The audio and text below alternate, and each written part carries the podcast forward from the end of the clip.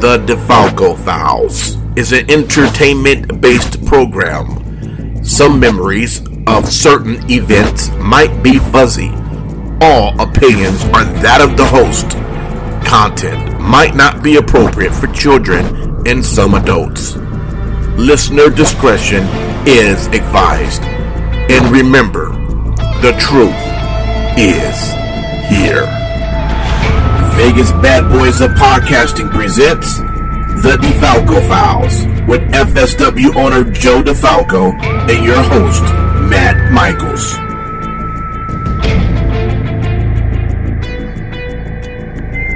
Hey everybody, it's Matt Michaels here on the DeFalco Files with the owner and creator of FSW, the Future Stars of Wrestling here in Las Vegas, Mr. Joe DeFalco. Joe, how are you doing today? Oh, doing wonderful. You know, the Mecca is a few days away, and man, the the, the card's one of the best cards I think uh, we've ever put together for an FSW event. Absolutely. And today we have one of those participants of the Mecca 8 card, the bad dude, Tito Escondido. How's it going, brother? Good, man. Feels great to be back home. I'm rested up. I'm ready to fucking ready to go. You know, uh, let's just really quick touch on New Japan. What has that experience been like for you? Because now, from the last time the fans kind of saw you here in Vegas at FSW, you know, you were still a known person who had been here, but now you're a nationally known person, man. Inter- internationally. Internationally, yeah. Um, it's been great, man. I've spent the last pretty much three months in Japan working for New Japan Pro Wrestling. Uh, I did the five week uh, G1 tour with my boy Jonah. Uh, came back for a few weeks, went back out for a month with Jonah and Shane. Uh, came back for a day or two, went to London, wrestled Okada. Came back for a day or two, went back to Japan. So, I mean, it's been a whirlwind. It's been great. Uh, it's been like a dream come true. I've been working my ass off for so long. It's I'm glad something like this has uh, finally paid off. Joe, is it surprising that it took, you know, some front office so long to realize what Tito can bring to a company? Well, it just shows you the mistakes these bigger companies did by not hiring me. I knew about Tito and Royce and Jarrell and Hammerstone and Cage and Eli Drake and all these guys beforehand, Ryan Taylor. It, it, what's crazy to me is how long it took for these guys. And, it, you know, I know for them, there probably had to be a lot of frustration being in the business five, ten years and never seeming to get that big opportunity. You know, Gregory Sharp and Jacob Austin Young, they finally are getting a taste by doing the New Japan shows. Uh, Tito's all partner, our boy Che Cabrera, you know, starting to get noticed uh, in, in, a much bigger, a bigger scene. So it takes a lot of time in some cases. You know, it's crazy to see that a guy like Chris Bey in a couple of years, he got signed and he was frustrated like two years in. And it's like, bro, Eli Drake's like in the business 12 years and you knew he was going to get there, but you just couldn't believe it took as long as it did. Yeah, and it, speaking of that, um, just talked to Kenny King the other day, and Kenny just did his first New Japan taping uh, this past weekend. So it just goes to show you could be, you know, off someone's radar for years and years and years. And when you get the opportunity, Tito, what was it that you felt was your driving uh, force behind taking that opportunity, having the preparation? What was it that just made it click for you when you finally got this chance? Well, they say that uh, luck is uh, when preparation meets opportunity. So I, I, always try to stay ready. But um, once I got the chance, I always knew my style worked really great for New Japan. Uh, so once I got the opportunity, I, I, was stoked. You know, I was pretty surprised when I got the call. Um, but I had been working my whole career you know, for this opportunity. And I knew exactly what I wanted to do. I knew exactly the style they're looking for. I was ready. I was in great shape. Uh, it was just about getting the right eyes on me at the right time and being on the right platform. And this was the platform. And then from there, uh, it pretty much skyrocketed because I had only been working for uh, New Japan Strong for seven months, and then I got the call right away to go to Japan. So I was doing something right. Yeah. Um, and Joe, when you look at having the opportunity to bring Tito in, I know that you know Tito had a, a pretty you know major injury there for a little bit when you were about to bring him back in. Um, what has it been this whole time that has kept Tito on your radar and has made him, you know, I, I'm fairly positive I can say one of your favorite guys to actually work with? Well, I remember the first time I met Tito. He was uh, working for Hood Slam, who was doing a show at the uh, old FSW arena. And he started talking to me about some stuff, and it was like, oh, okay, yeah, we'll, we'll try to bring you in. And in reality, Tito was kind of the catalyst for all the really good Santino guys that came in. You know, they brought in, you know, we had Ray Rosas a little bit, but but talking with Tito, and then Tito brought in Che, and then they brought in Eli, and they brought in Douglas James, and it was like the list goes on. And these guys were really, really talented. They went out of their way to put over people, but they never put over guys that sucked. So it was like how do you not listen to a guy who keeps bringing you talent that's going to come in very inexpensive? They want to they want to prove their worth, and in bringing in Tito, he was a guy that I liked a lot, and then I liked Che a lot, and when we had them, then we didn't have him. then we had him again, and actually the injury he was working for us for a good amount of time. He came back, uh, he pinned Graves in a match and we were really getting ready to set up him and Hammerstone. And in the meantime, we had brought him back. We did the Natural Born Killers show, and we know Tito because he was doing the blood sport. So he was able to fit in in a lot of different molds. So he was a guy that we planned on utilizing, and then uh, he punctured his lung, I believe. Is that what happened? Uh, so I, I caught COVID, and then uh, from there, my lung collapsed. The whole thing collapsed. That's right. And then uh, I thought it would be a lot. You know, I thought I'd be able to recover a lot quicker, and it just took way too long, and and I couldn't do it. I think the at the natural born through uh, killers, uh, I still wasn't recovered, but I I tried to like do it. And that's as a wrestler, you're like, oh, I'm injured, but I'm still gonna wrestle. I'm still gonna perform. And I was like, all right, I could do this, but I was not fuck, I was not ready. So I had to take off time. That's what pretty much stopped me from going back to FSW after that. I took some time to recover and heal up, and then from there it was just like dates, you know. But yeah, it, it was uh, collapsed lung, no fun. Wow, and it, it was it was dates and rates. I'll tell you what. It was like, hey, he gave me that new rate. It was like before I even got to use it, it was like, oh shit, he's in Japan. I don't think that rate's gonna last any longer. Well, let me ask you, Tito, because I think one of the things that I'm most impressed about, um, and after you know seeing you at Natural Born Killers the last time, um, you know you did look like you were a little blown up, and it, it was definitely a struggle for you. And now I look at you and I go, "What the hell did you do to get yourself into the shape you're in?" Because you are a monster right now, bro. Well, even before I got COVID, I was in really good shape. It was just like getting COVID that lasted like a month and then uh, having to recover. Like I couldn't work out, I couldn't train. But like uh, right now, I'm like 240 pounds. Uh, I'm not as good a shape as I was when I went to Japan. It was hard to hard to stay on a workout regimen, and also the food out there is kind of tremendously good. gonna say all that steak and sushi. Yeah, but uh, you know, I hit the gym. I hit the weights like five, six times a week. I'm I'm on the mats doing jujitsu like two or three, four times a week. So uh, just doing all that, eating good, you know, treating my body right, knowing when to recover. Now that I'm older, you got to take those recovery days. When I was younger, I did. I'll just uh, I don't I don't need to recover. I'll just stretch. You know, I'll just hit the weights, yeah. no problem. But now that I'm a little older, you got to be a little bit more uh, smarter about it. So and then, and then I'm in the wrestling ring. I wrestle like two or three times a week sometimes, and whenever I want to try some new stuff, I'll go down to Santino's, try that out too. So, but yeah, I put on like 20 pounds since probably the last time you see me. I'm about, about 240. Could still move, could still really agile, really athletic still. So, yeah. yeah.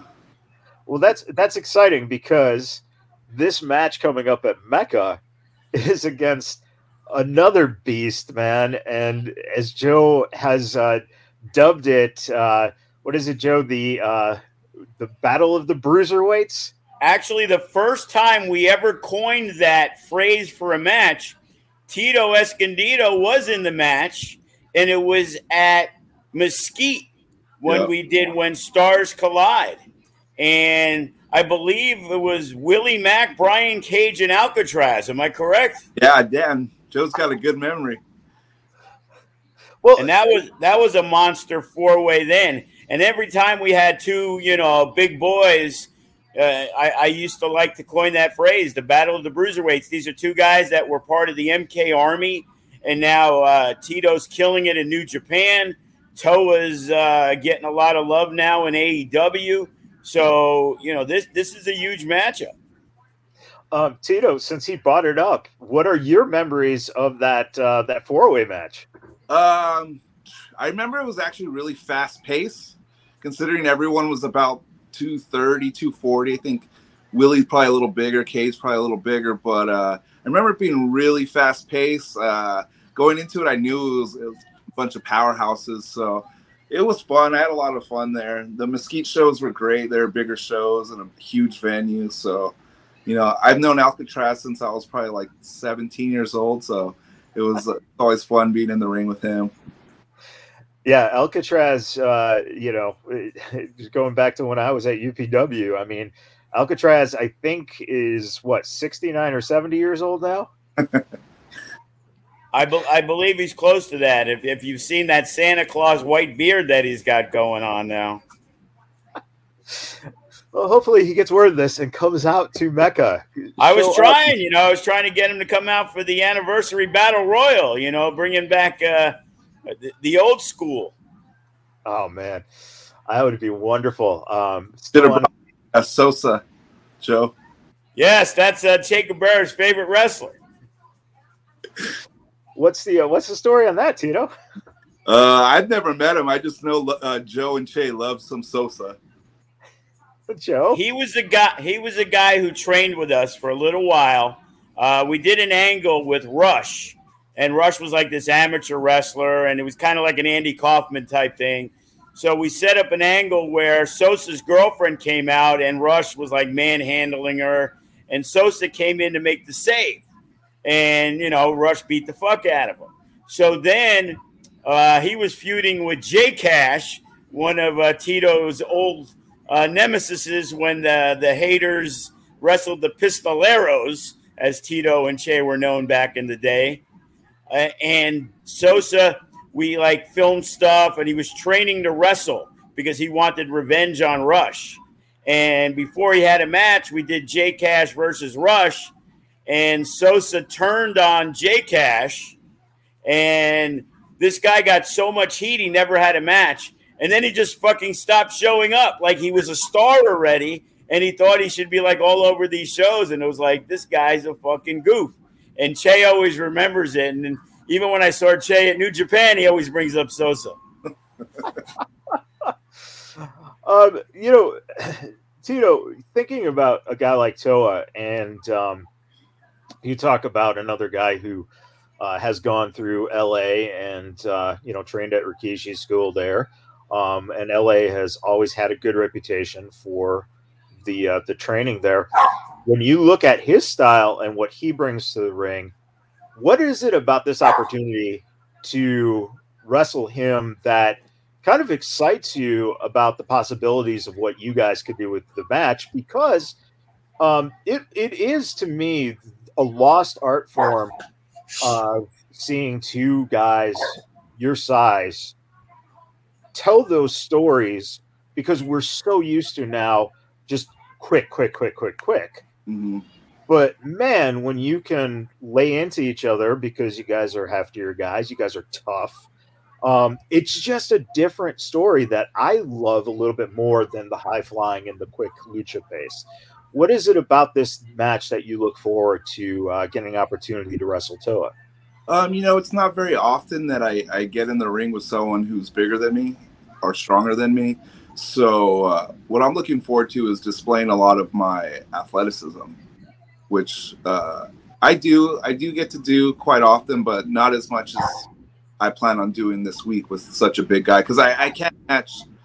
I can't match strength with him because he's. I don't know if you've seen his Instagram, but he's very strong. Uh, and he's a powerhouse, man. I'm a powerhouse. Uh, I'm sure I'll be able to get some power stuff in, but at the same time, I'm not going to be able to manhandle him like I will some of my other opponents. So uh, I got to get creative. I got to use some of those uh, submission skills I have, uh, a lot of my athleticism, but also like there's nothing like two heavyweights, a big heavyweight story. You used to see in Japan all the big heavyweights fighting for the championship. Uh, you don't really see it too much. A lot of guys are, are real small, or maybe they just make the heavyweight cut. But uh, I'm looking forward to a hard hitting slobber knocker, a real, uh, a real, real fight. That's for sure. Um, you know, speaking of uh, Japan and the styles, what is it that you have kind of uh, been influenced uh, by over the last, you know, months that you've been in Japan and, and on the tours? Uh, you know, has anything kind of uh, crept into your repertoire that you might not have considered before or wanted to learn that you've kind of picked up on? Uh, you know, the style is is a little bit different. So uh, I've always, you know, I always keep my ears open, my mouth shut. I try to listen and learn because if you're not listening and learning in this business, you're you're just gonna fade away. You got to evolve, continue to evolve. So uh, I just, you know, listen. I'll watch. I'll see what works for guys, what works for me, what doesn't. And it, it was pretty much like uh, like getting my doctorate in pro wrestling. I really feel like, you know, like now I've graduated. I, I have my doctors in uh, pro wrestling. So I definitely did learn a lot. Uh, the psychology is a little different. It, it really helped me a lot because I love that style. That's my style. And just trying to like put dotting the I's, crossing the T's, you know, just really pinpointing the type of stuff I want to do that really, really helped me out. And then I had some great guys out there helping me too. Jonah is an amazing wrestler, amazing heavyweight. Uh, I don't know if you saw his match against Okada, the last uh, matches there, amazing matches. Those that's what two heavyweights should be doing. So yeah. uh, I definitely uh, picked his brain quite a bit while I was out there yeah, that's what an advantage for you to get a chance to just kind of have that experience with a guy like him, and it, that's spectacular that you have a good enough relationship because you know sometimes you know you don't get along necessarily. You you you you're a professional and you work, but you don't have that relationship. So that's wonderful to hear. Yeah, um, I've only known Jonah since like maybe last December, so not even a full year, and uh, that's my brother for life. Uh, he, he's such a great dude. So uh, we hit it off well. We work great together, and uh, uh I'm looking forward to to working with him in the future for sure. That's amazing. Well, t- tell tell him to get him me. Tell him to give me the Tito rate. I'll bring him in. We can have a tag team, new tag team champions. I don't know. Well, I'll have to talk to him about that, Joe. We'll see. Maybe, well, maybe the Jonah rate. How about that? Say that well, again. Maybe I'll get the Jonah rate. Oh, whoa, whoa, whoa, whoa. Hang on there. Just, uh, just all you have to do, to, Tito, is just let Jonah know that he stays at the Casa de Falco. Okay. There you go. Done. Uh, Free protein Joe. house. You know, that's like the uh, that's the thing all you guys like. Like Royce and Jarrell were like, oh yeah, you got to get me protein house. It's like, dude, I have to pay you like three times what I used to pay you. What's going on? Yeah. Uh, Joe, when you when you thought about putting together this mecca, what was it that led you to coming up with this pairing? Was it did you know that you're going to have either guy? Um, did it hit you? Uh, you know, maybe I should work on getting these two so I can put them against each other. How did this process come together for this match? Well, in all honesty, what I did was contact the people that I kind of wanted to have on the show. And, you know, Tito's a guy. Uh, we try to have him last couple of months. It was uh, New Japan was running. And it seemed like every Sunday, the anniversary show. So there was guys that we were looking to use, a Danny Limelight, a Bateman, the 1% guys, and Tito. And then all of a sudden, oh, New Japan's running that Sunday. Sunday, and then the next time it was, oh, New Japan's running that Sunday. Uh, I remember I was talking with Tito, and he was going to be back in Japan. So we were trying to use him for the show before. So, or he was getting back, I think, the day before or something. But then New Japan in the U.S. was running. So it was like it just didn't work. And then, fortunately for us, New Japan ran uh, this past weekend. So I know for Against All Odds on November 20th, these guys will be working New Japan again. So I have, we do our Rumble. You know, how good would the Rumble be? You know, we got guys like Davey Richards, Carlito, Toa, and we were looking to have like Tito, Che, and Bateman, and more of those those guys, but also Sharp and Jacob Austin Young. They're they're unavailable to us because they're all doing the uh, the LA shows. So I contacted the people who you know I was looking to get. And recently, Royce and Jarrell reached out that they were interested in, in doing some stuff. And I figured this was the perfect time because they are getting that love. And Tom Lawlor lives in Vegas. And Tom, if he's available, he'll work any show, but he's hard to pin down. And, you know, to just throw him in a random show doesn't really help us in any way. And, right. you know, cost effectiveness and all that stuff. So when we were able to, it was like, okay, we got these guys and what I really like about this Mecca, it's like it really is the past, present, and future of future stars of wrestling. Because you got guys like like Tito and Royce and Jarrell who were with us eight, nine years ago when their name value was not significant. They were really good wrestlers, but they have become so much better that now they belong in these matches and now we can look back at our past and say, these were the guys that, you know, Hammerstone that started with us very early in their career, where I saw a lot of potential. And now these guys are killing it. And to be able to have them again, it's like being able to use Kross when we were able to use them again. And because Bey's an impact that we can still use them. That's what sets us apart from most companies in the independent world, especially on the West Coast, that when you say FSW, Tito worked for us as much as he worked for any other company on the West Coast. You know, we won't count Marquez, you know, Hollywood, you know. I got I got Marquez today, actually. Ah, there you go. Yes. Now he he's had a throwdown too.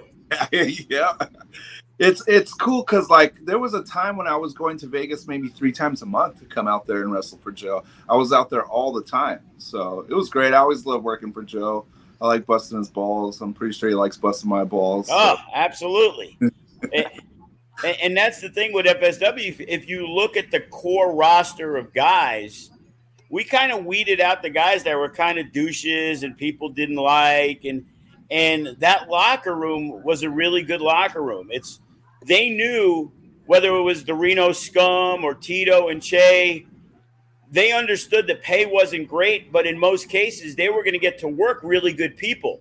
And there was a really good crowd at Sam's Town and the Silverton where you're going to wrestle in front of four, five, seven hundred people.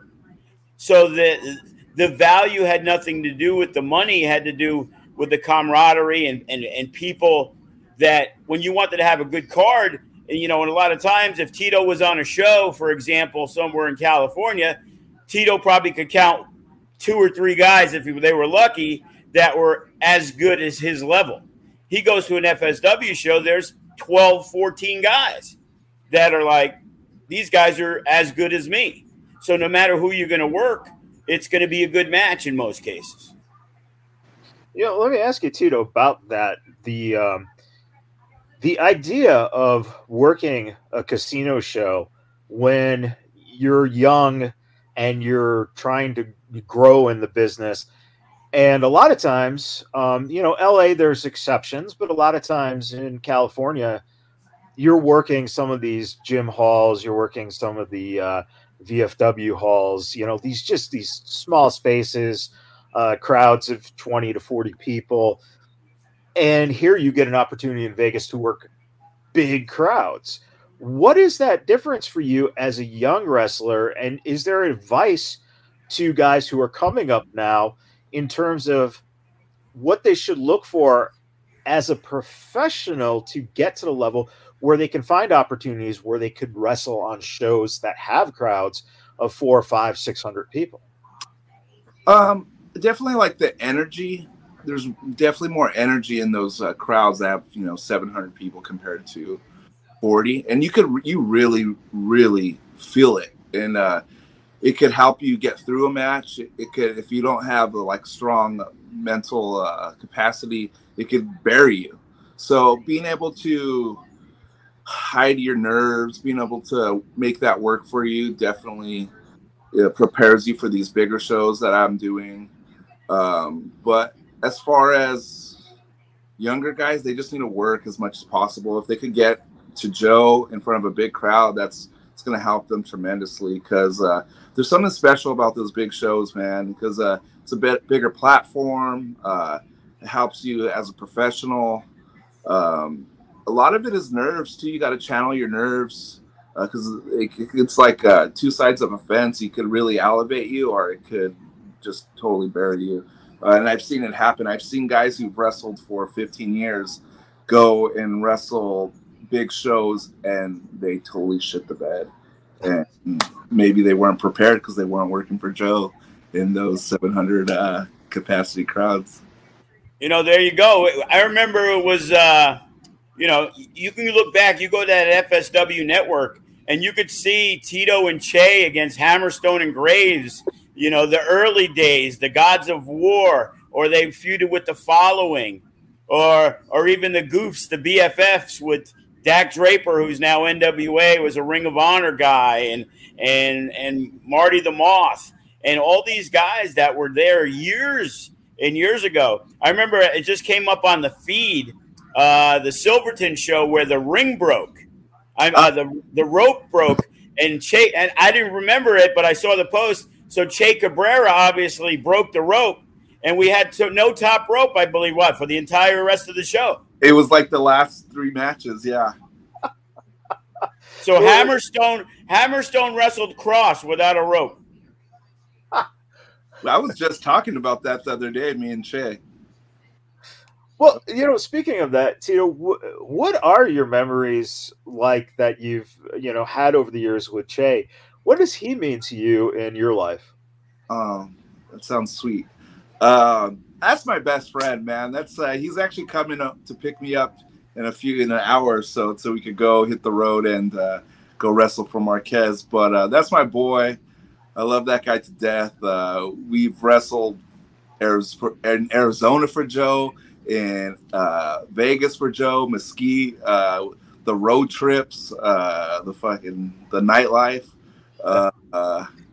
that's my dog, man. If I could get him over to Japan, that's like the next goal for me and him. But uh, that that guy's my my brother for life. I love that dude forever. Yeah, he, and yeah. he's looking he's looking great too, man. I it's like he stepped up his game. So I, I, I always I always joked whenever Tito and Che came, it would be like one was in great shape and the other was a little chubby, and then the next time the other guy was in great shape and then the other one was a little chubby, and it's like now they're both like at the top of their game. Yeah. Yeah, yeah that's it's amazing, and hopefully, you know, uh, New Japan takes notice, and uh, we can see you either teaming or going against each other over in Japan, which would be phenomenal, man. I've got to wrestle Che quite a few times. It's very painful, but uh, you know, when it comes down to it, I'm a bad dude, brother. I'm a I'm a beat his ass, that's for sure. And he knows it. You know it, Che. I know you know it. Joe, any interest in booking that match? Uh, no, I'd rather have them together as a team and bring them back. The Pistoleros, the Wolf Zaddies. I think we had another corny name for you guys at one point. I don't remember. We've gone through quite a bit of them, actually. but down the line, yeah, definitely would be interested in. Uh, and, and, that's the thing. We actually did discuss it. We, you know, because Che had kind of been out for for a long while, right? And you know, he is uh, absent from most social media platforms.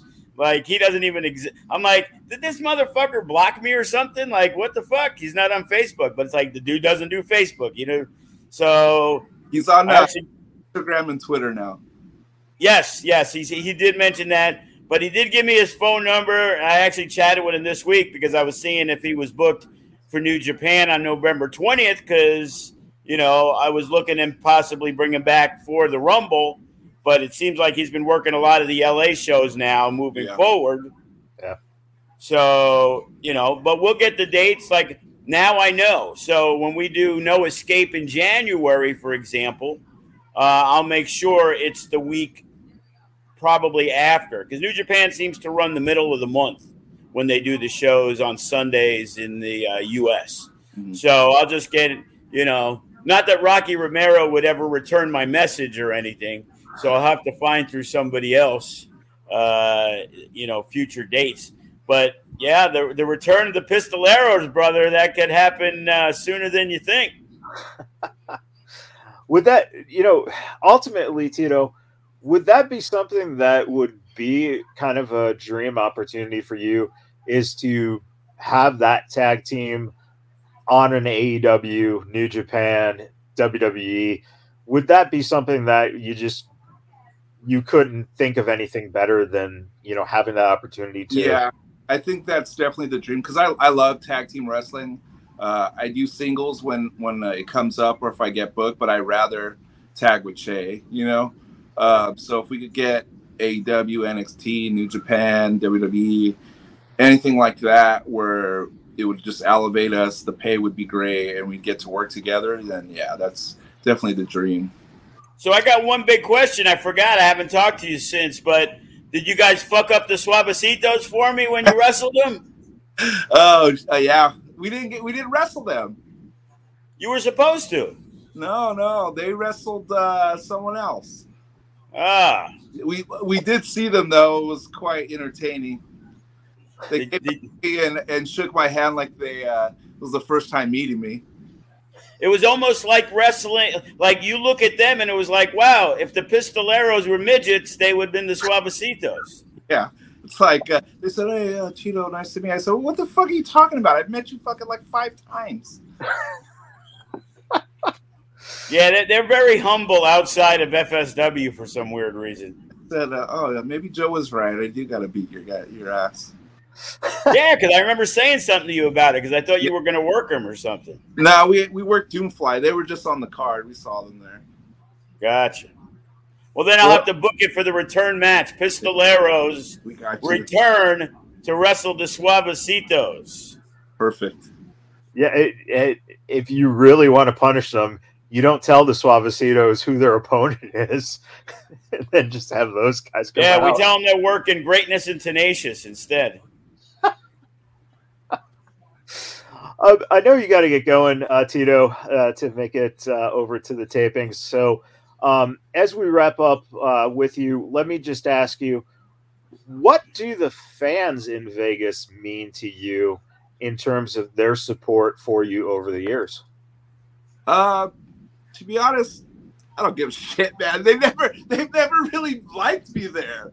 I, I have a few here and there, but they could give a shit about me they they're they're more of the hometown guys. They want the hometown guys to go over on me, so they could they could they could eat it for all I give shit.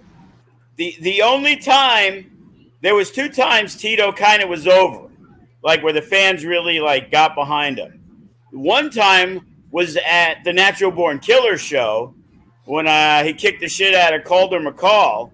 Like yeah. the crowd was like probably had never seen Tito do a lot of the stuff he did, and they were digging it. And the other time was when uh, we had to destroy Rocky and his crew. And of course, Tito and Che were part of Team Joe. Yeah, oh yeah, Team Joe forever. Was was Kross the other guy? Oh shit, I don't remember. Your memory's probably better than mine. But yeah, so it was uh, Team Joe against Team Rocky. We fucking smashed them you know, there's a there's a few fans out there that are really kind, and I appreciate them, and uh, they're very supportive. I always appreciate that. But uh, majority- I, I, bet he has a lot more on Sunday. Oh, Tito, we've loved you for so long. Oh, definitely noticed that since coming back. Can I get a free picture with you at the meet and greet? Yeah, I'm gonna charge double.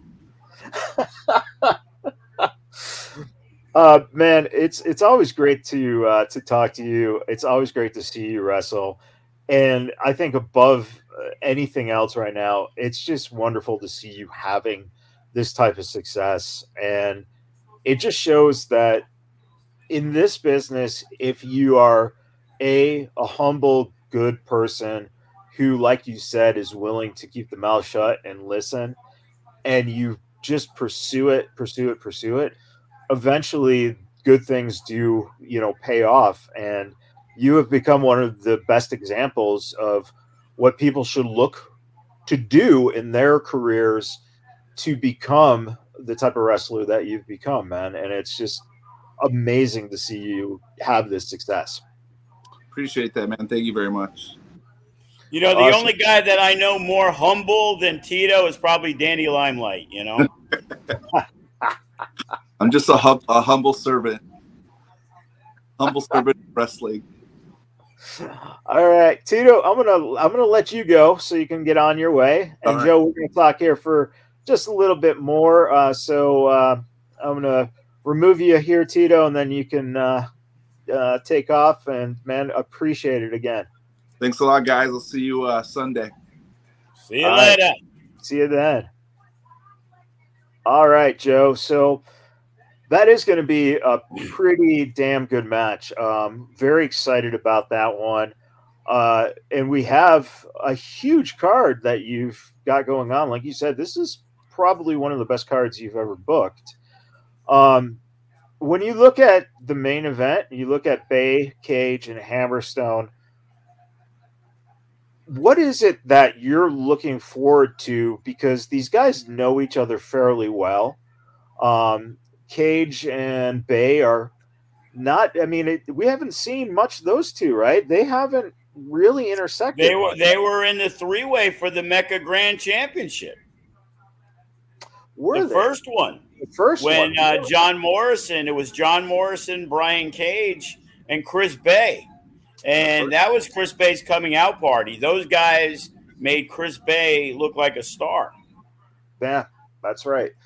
Um, so now when you have this mix with Hammerstone, Bey, and Cage, and it's a ladder match, man, um, do you do you expect that these guys are just going to do something that will be memorable for the fans um, and maybe even you know one of those moments where you see one of the the crowning moments of uh, FSW where this is a match that will be talked about for a long time.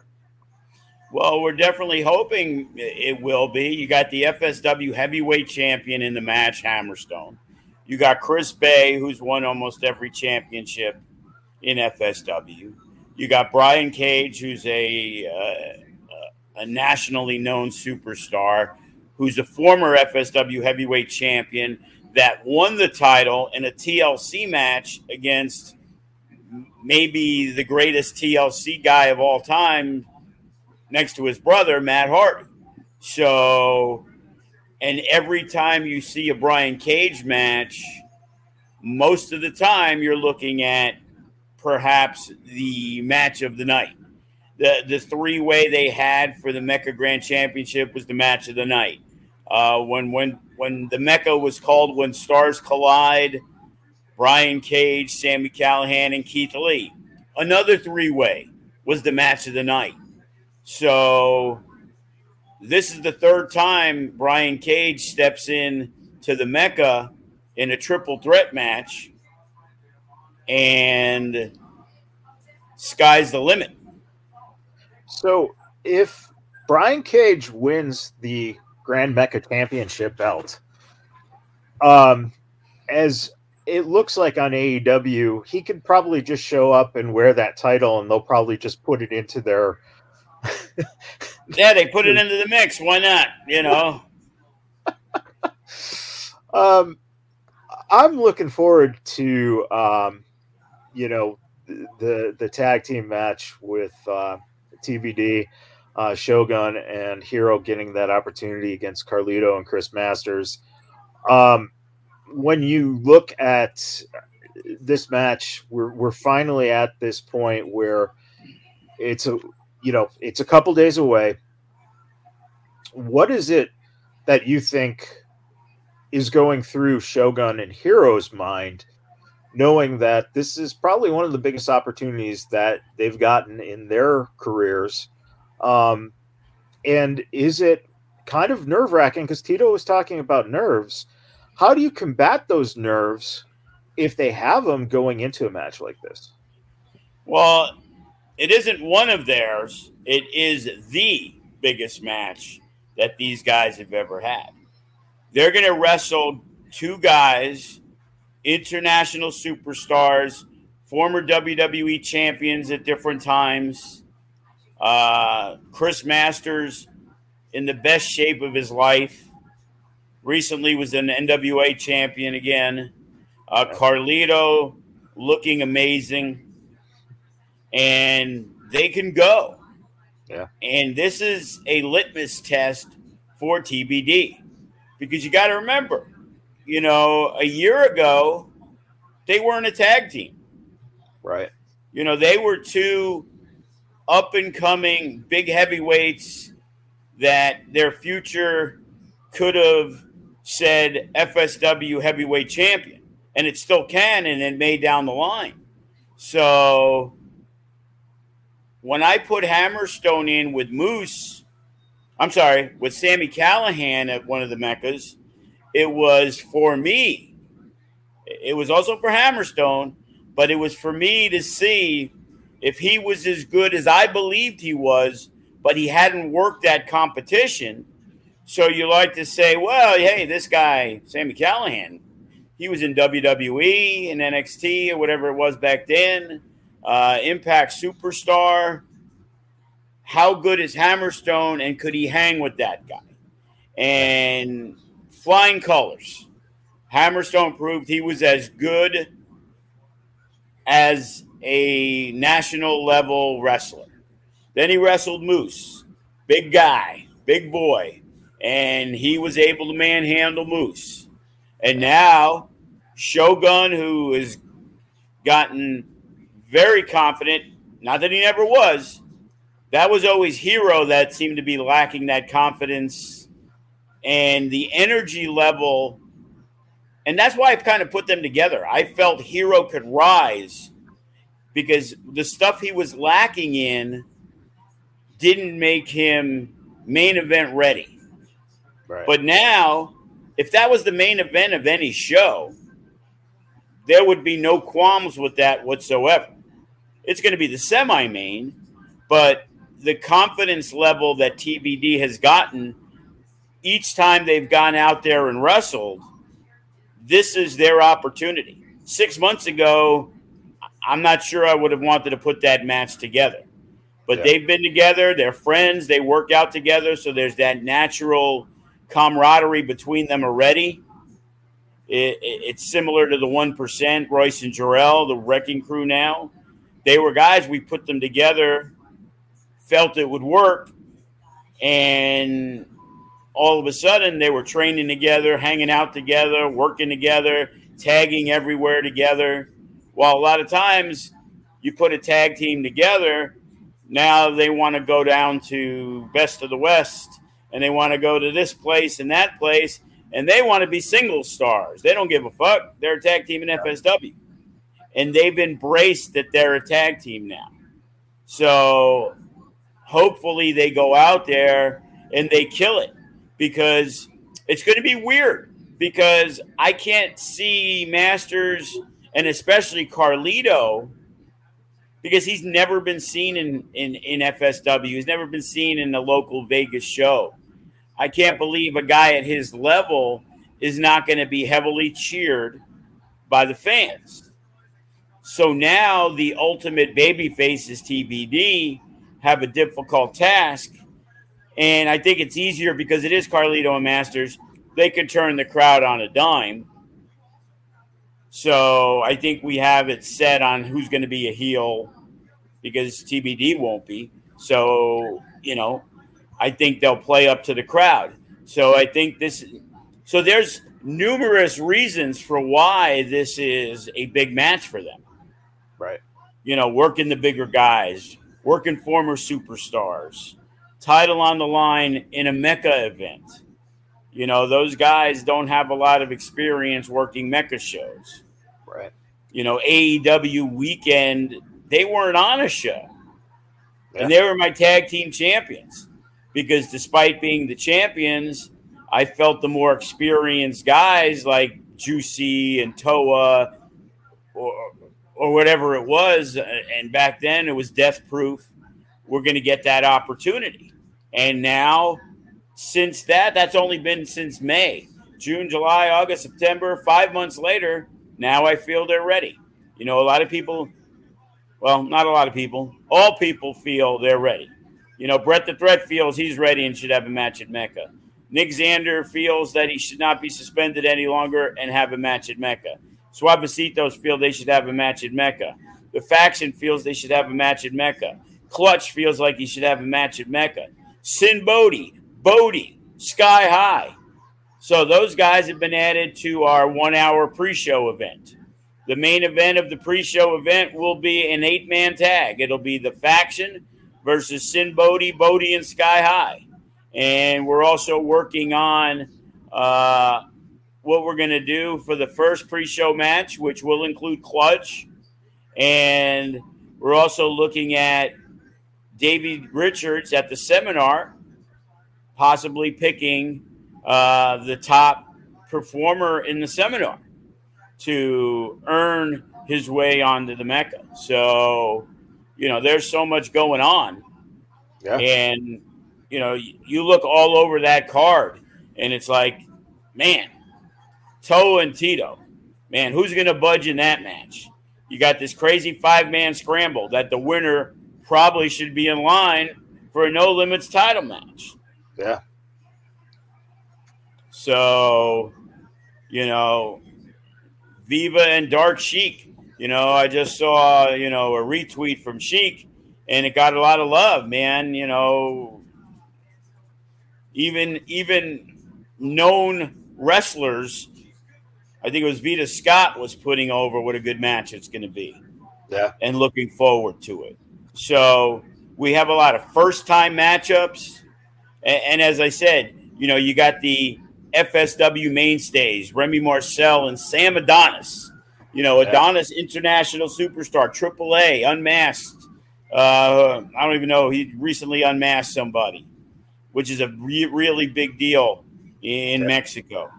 And Team Filthy against, we coined the phrase team violence. We just wanted to have a team name. You know, a couple people were goofing on it. But you can't, in all honesty, I wanted to use Violence Unlimited.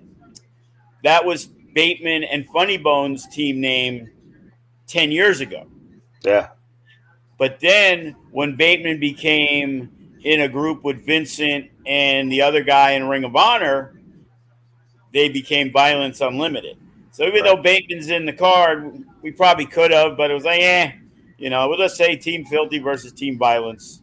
But you ain't gonna get three more violent guys than Cody, Funny Bone, and Bateman.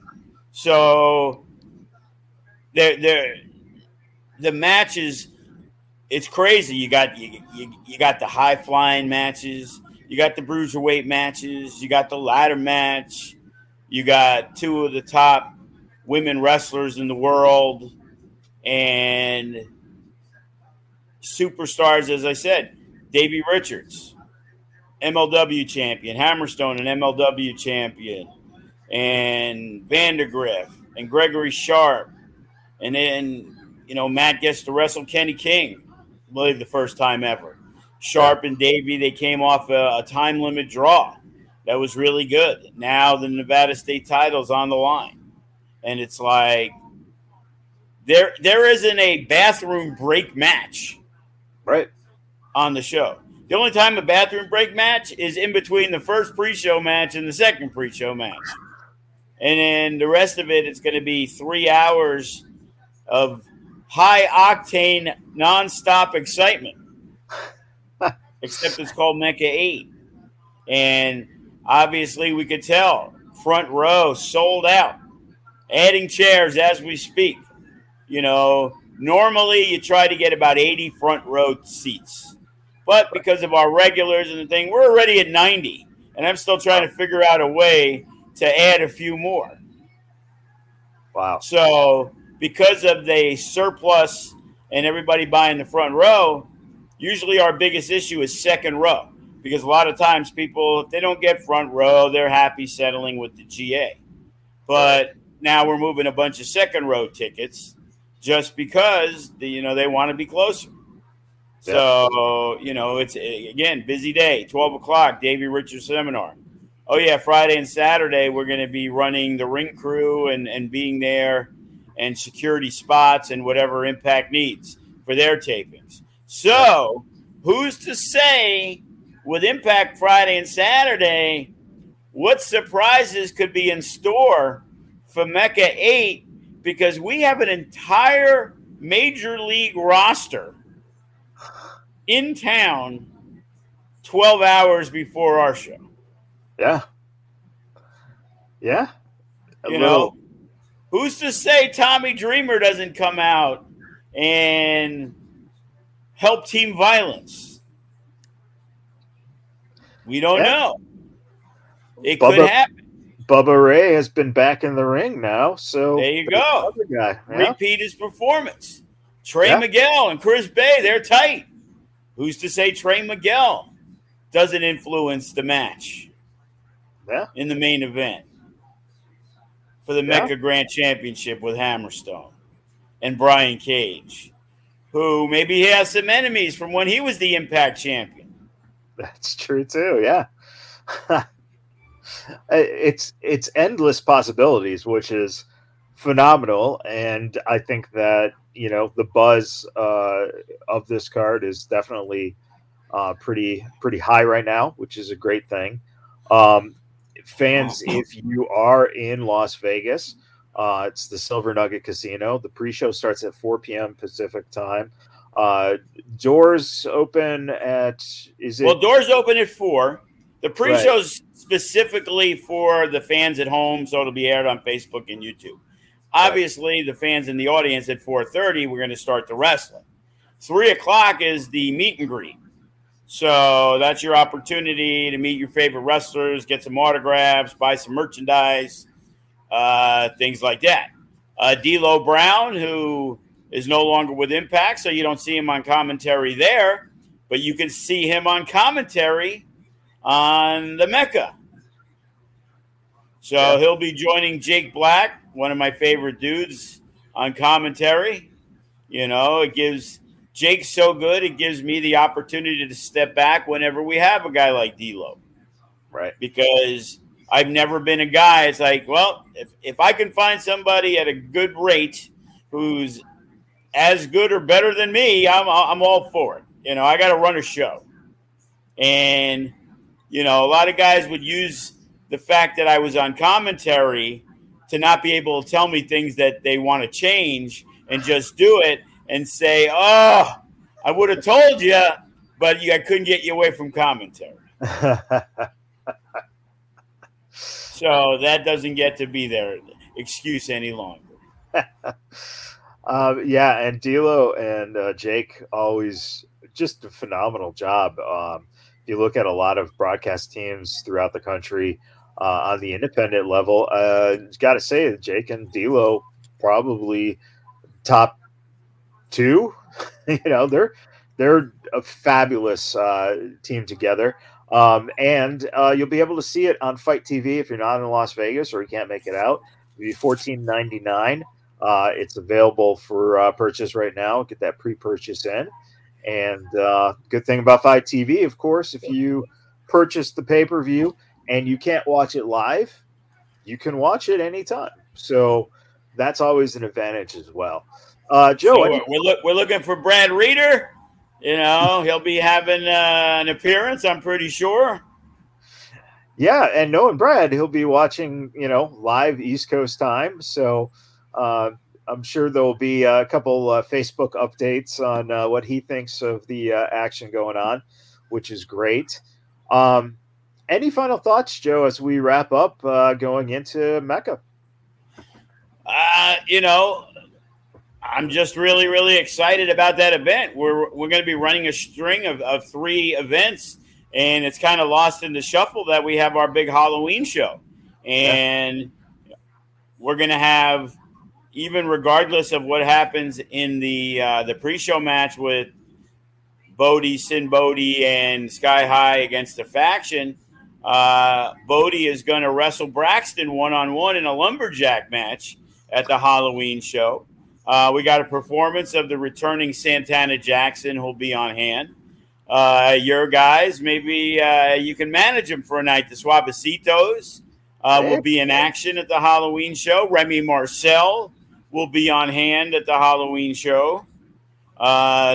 Matt Vandergriff, with or without the belt, will be on hand at the Halloween show. And of course, the gimmick battle royal. So we're actually trying to get some of that stuff out this week to mix, mix and match with everything going on. We have all the matches out already for the Mecca, but we still want to, you know, push it hard because you can never sell out of the uh, Silver Nugget because there's so many seats available and standing room only, as witnessed by uh, GCW there at the Full Tilt weekend, where there was probably almost a thousand people there. You know, we we'd like to get somewhere near that number, and and that card is one of the best cards you're going to see in Vegas, bar none. Yeah. So, you know, look forward to that. Future Shock in a couple weeks after that. And, you know, you get to see some of the guys that you get to see on the Mecca. It's like I said, you know, Lacey Ryan, Chris Bey, Killer Kross, all those guys made their debut on Future Shock. So, you know, that's a great opportunity. Uh, and I believe Jacob Austin Young might actually be uh, appearing on Future Shock also. We get some of those veterans that like to come in and work with the younger guys and, help see where they're at. So that's a great showcase yeah. for the younger talent. Plus, you know, the AZ crew, Arizona uh, guys that we expect to be there. Blair Brody and and to, uh, Koa, as well as Devin Reno. So and yeah. hoping for that return of class coming before the year. So, yeah, uh, anticipating that. Uh, you know, it's funny that you, you, can you believe that you've gone basically a whole year without class? It's like it, when you think of all the talent you have, and there's a major guy who's been gone all this time, and it's so hard to even like think like, oh, that's right we haven't seen him in a while. So, uh oh, oh. Well, looks like we got a little something popping up here. Oh, look who look made it! That. Look who made it. First of all, I don't understand why I didn't get an official invitation. One, two. Joe, shut your mouth. Leave the room while I talk to this man, uh, Matt, right here. What's up, Matt? Right. What's up, Danny? I love you, Mister Limelight. Uh, One of my favorites. Let's, let's, not let's not let's not uh let's not get all sentimental and shit. Um, yeah, I was I was just going to give uh, uh, Danny some props. I, have always talked about how when Shaun Ricker, Eli Drake, LA Knight first came to FSW, we were enamored because he was so engaging on the microphone.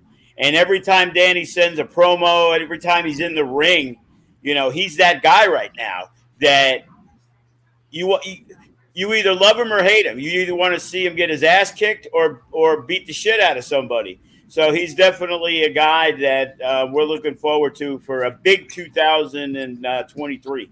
Well, I appreciate the compliments, Joe DeFalco. How about you add a couple more zeros to the end of my paycheck? Now, if I'm, I'm here to talk about one thing, I'm here to talk about the Mecca. This Sunday, February, February, October 23rd. I'm already, I'm already looking towards February. I don't even know why. Maybe because it's Valentine's Day, and uh, I'm gonna be uh, celebrating with some FSW gold and some roses and a beautiful woman in the bed. I don't know. I might I might just lay up with the belt with my beautiful woman over here with some roses. You know, that's that's why I'm thinking February. But this Sunday, October 23rd, the Mecca, the No Limit Scramble match. About time, Joe, you do something right and give me a shot at a championship, championship opportunity. And we got Damian Drake. Uh, we have Brandon Gatson. We have just another young boy, J A Y, and uh, Jordan Oasis. Correct? Yes. Those are the four bozos I got to slap around the ring in Vegas. Those are That the is- four. Those are the four. Okay. Yeah. Uh, are they tuned in? Are they listening? I got. I just, I just, I just want to talk to them real quick.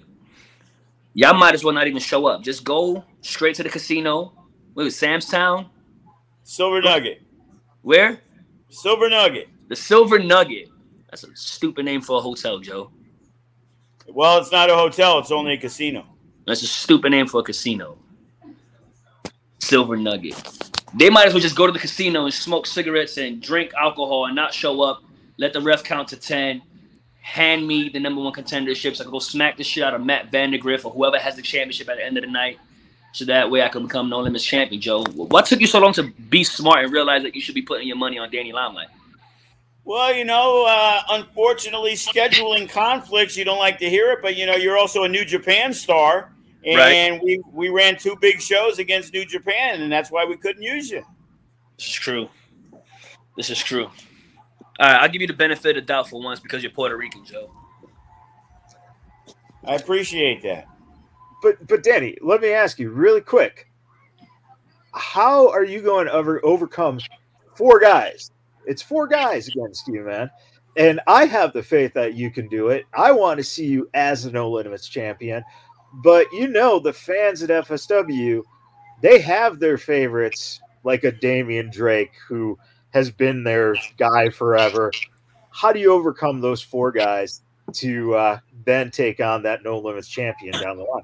Man, I don't understand how you could sit here, look me in my face as a man, say you have faith in me, and then ask me how I'm going to do it. That kind of contradicts itself, don't you think?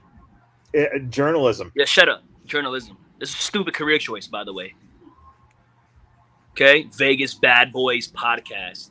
You should name it to Vegas Dumbass Podcast. Stupid questions like that. I don't care about fan favorites. Being a favorite of the fan doesn't make you more money. You know what I'm saying? Being loved by the fans doesn't win championships. All I care about is stepping into the ring and getting my hand raised at the end of the night. I don't care if the fans like me. I don't care if they boo me. I don't care if they throw money in the ring at the end of the match. I don't care if they throw pennies at me. I don't care if they throw screamers. All I care about is proving to everybody in Vegas once again that I am the most phenomenal wrestler that has stepped into FSW in a very long time. I'm the most entertaining. I'm the most charismatic. I'm the most boppiest. And I don't care if they like Damian Drake, if they like Jay, if they like Jordan. Who the hell is Jordan Oasis? He's a he's a young up and comer. a young up and coming future stars of wrestling. You, that, you- Joe, you just love that shit, don't you, Joe? Future stars of wrestling. You just love to brag about all your little future stars. I'm a current star. So they're gonna have to wait a little longer. The future's not here yet for them. I'm walking in Sunday. I'm smacking the shit out of all four of them in front of whoever they bring to sit and cheer for them. And then I'm walking out champion however many months down the line. That's the bottom line. How am I gonna do it? By doing what I do best. Talking my shit and backing it up. Does that answer your question, journalist Matt Michaels? I, I, I think it does. And Okay. Joe, are are you are you ready to to to uh, Are you ready, Joe, to keep paying me all this money to come wrestle and be your champion? Not really, but I'm willing to. Okay. As long as you're willing to. And I know Hey. you're good for it. You know, got to Well- do what you got to do. When is your son taking over? Because I'm sick and tired of seeing your face, Joe. Oh, that'll be a, that'll be a great time. When I die, Oh, well. Every dog has their day, Joe. Well, But every, and- day, every day above ground's a good day. that's right. Yeah. Matt, And- don't wear those stupid glasses ever again, by the way. I gotta see Danny. I'm sorry. Well, pick a different color. Unless you're colorblind too. Well, uh, you know, this this dumbass is uh, is probably colorblind and uh, a lot of other things. But one thing I know for sure is that I'm excited to see you here at the Mecca this Sunday at Oh 5 my p.m. God, that means so much to me, Matt. Joe, Matt's so excited to see me on Sunday. There you go. That's the only reason he's coming to the show. Oh my God, that that that really warms my heart, Matt. Thank you so much for your sentiments. I'm a I'm a bodega guy, man. What Yeah? I? Hey, well, welcome to the bodega where you can get anything you need, including a beatdown, puppy. Joe, I'll see you Sunday. I'll see you Sunday, bro. Tell your boys to get ready. Will do. and there we have it. Danny Limelight, a surprise pop in, and uh, man, you know, Joe. Who's getting these links? Why are these guys getting links? I don't know, They're being man. given I- away like water. seriously. Uh, Well, at Uh, least it's not Brett the Threat piping in. no, no. I, I think we've I think we figured out how to block Brett, so I think we're okay. we right. You can't pipe in unless you've like wrestled for AEW or MLW or New Japan. You know, those are the only people that can chime in. Yeah, otherwise it's a total hack. So uh, unless they can hack the uh, the StreamYard, then we're good. Um, Joe, that's it, man. Here it comes. Mecca on Sunday. I can't wait to see what happens. I know that the fans are heavily anticipating this, and uh, I, I'm telling you, from top to bottom, like you said, no bathroom breaks. There's no nacho matches. Uh, this is definitely a card to sit down, enjoy, and um, really appreciate uh, what FSW brings to Las Vegas and to uh, pro wrestling. And the main card, I'll give it away. The opening match of the night will be for the Nevada State Championship Gregory Sharp versus Davey Richards. So that's a main event on any show anywhere. Yep. And you can't get any better than that to start off the show. And uh, it's going to be fun to see what Greg Sharp can do with Davey Richards now that they know each other fairly well as, as well. So, man, it's exciting. It's going to be 5 p.m. Pacific time at the Silver Nugget. Again, you can watch on FITE TV if you're not in Vegas, $14.99. Uh, go ahead and start uh, putting in the buys for the pay per view now. And uh, like I said, you can watch it anytime uh, if you can't watch it live. And uh, if you're here in Vegas, come on down, buy a ticket. You don't have to. You, pre-sale is always good, but if it's a walk-up, Joe, you know those walk-ups are phenomenal sometimes. Pays the you. bills, pays the bills sometimes.